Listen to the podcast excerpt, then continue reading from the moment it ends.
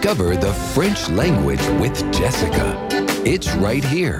It's right now on French Your Way podcast. Bonjour à tous, welcome to episode 197 of French Your Way podcast, episode 197. Today I'm answering a question by uh, a very active listener and, and student, Gillian. And Gillian uh, wanted to know when and why to use the verb agir, so spelled A G I R, so in French, A G I R. So, how to use it in French. And, uh, well, it's not that difficult or special, but it's a good opportunity to boost your French vocabulary and also to reflect on grammar because this verb um, is used in different sentence structures. So let's talk about the verb agir. Why not after what I would say you probably need to pay the most attention to with the verb agir is that it can be used, uh, it is sometimes used in personal and sometimes uh, used in impersonal structures. So uh, when I say impersonal structures, you need to think about like like the verb uh, pleuvoir, for example, to rain, uh, it can only be conjugated with uh, il, um, third person singular, il pleut, or il neige also for uh, it's, it's snowing. But sometimes the verb can be conjugated in all uh, six uh, forms, so the je, tu, il, uh, nous, vous, and il plural form, and that is the, the personal structure. In which case, uh, it means uh, to act or to take action. Any of the six uh, subject pronouns like je or tu or il uh, etc can act or take action this verb uh, conjugates like finir. Um, so in a former episode i didn't include the link i didn't like uh, look it up uh, i explained how to conjugate uh, ends verbs id ending in ir and I was saying that generally speaking, the uh, verbs that follow the same pattern as uh, finir indicate the process of becoming. So, for, for example, finir is uh, to um, uh, come to the end. Uh, rougir is to become uh, red, so to, to blush. vieillir is to become old, so to grow old. And agir, uh, you may uh, like to think about it as uh, to uh, make something become uh, an act or an action. So, given that information, how would you conjugate in the indicative present tense the verb agir? J'agis with an S at the end, tu uh, agis with an S, il agit with a T, so this S, uh, I, S, I, S, I, T ending. Nous agissons, I double S O N S, and then vous agissez, double and ils agissent, double. So verbs that conjugate like finir take um, two S's in the uh, in the plural form. We need to act would be il faut uh, agir or on doit agir, nous devons agir and it is derived from uh, so an act which is in in French uh, une action. So same uh, family of words. Uh, you also so here there's no uh, the the G uh, letter is getting lost. Agir and the noun une action.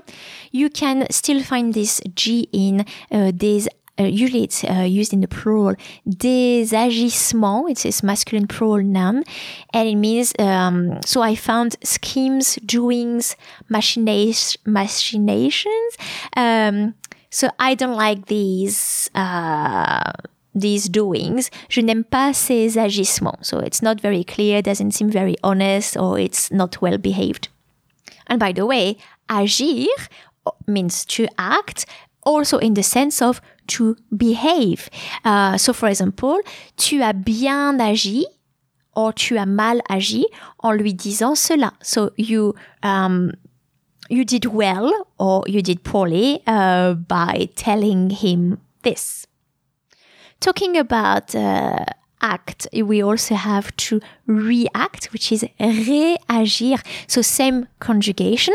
Uh, you only have the, the, the prefix uh, ré, so R and the E with the acute uh, attached to the verb agir, and it works the same.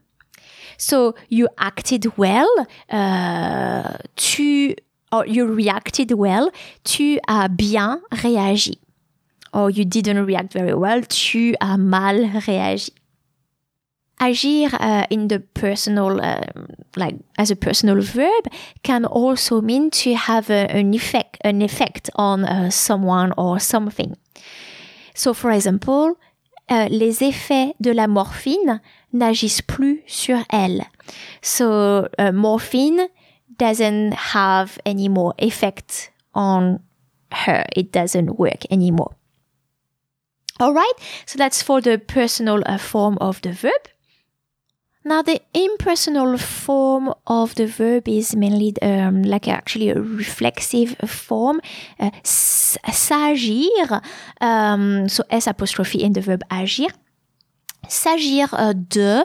So I'll give you the most common, uh, most common definitions because there are a few more um, translations or ways to use uh, s'agir but they're not necessarily the most uh, the most common, the most frequently used. S'agir de, uh, it's when you refer to a, a, topic, and I remember very well actually when we were when I was in high school.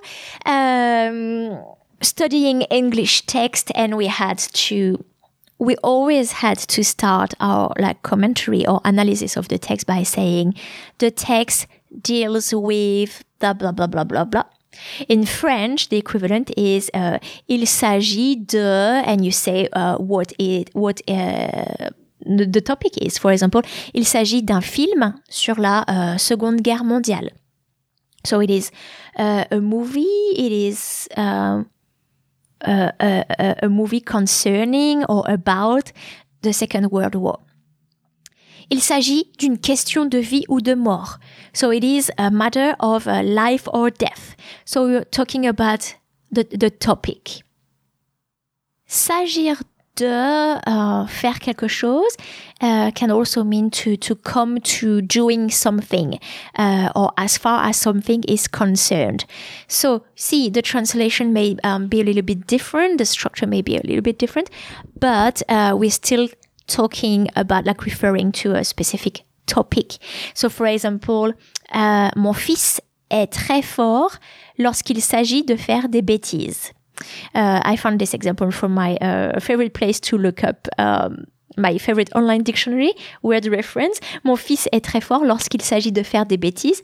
Is my son's an expert when it comes to uh, doing stupid things or as far as um, doing silly things is concerned. Zach is this champion of um, uh, misbehaving a little bit. Now, a slightly different meaning. Uh, so, not about uh, referring to a specific topic, but to uh, be necessary. S'agir can be an equivalent of must. For example, il s'agit de bien se tenir. So, remember, il s'agit de, that is the impersonal il. Il s'agit de bien se tenir, so it is uh, necessary to behave. We must behave. Must uh, be necessary, uh, also in the example, il ne s'agit pas que tu rates l'avion. So, uh, there's no question of you missing your flight. It is necessary that you do not miss your flight. You mustn't miss your flight. We are very far here from a literal translation. And there's not only one way of saying it in French. You can say, uh, il ne faut pas que tu rates l'avion. Hein? Um, il n'est pas question que tu rates l'avion. So there's no question of you missing your flight. But you need to be aware, uh, if you don't want to use it yourself, at least be aware of what s'agir may mean in that context. So the uh, obligation, the, the, the high importance of something. So again, the main thing to remember here was so apart from uh, memorizing the vocabulary, uh, so the, the conjugation of uh, agir, so on the uh, uh, finir pattern, and the personal structure, agir as in to, to act or to behave, versus the impersonal uh, s'agir, which talks about like the, the which you use to uh, refer to the topic you're talking about or uh, the importance of something. I hope, Gillian, that it answers your question. And I hope that all of you who are not Gillian, actually that Gillian in particular, that you benefited from this episode. Um, if you do have some questions about French language, so grammar or vocabulary, uh, send them to me. I read all emails and I may make an episode about it to help you and other students with that question. So my address is jessica at frenchyourway.com.au. I repeat, jessica at frenchyourway.com.au. Thanks a lot and see you in the next episode of French Your Way podcast.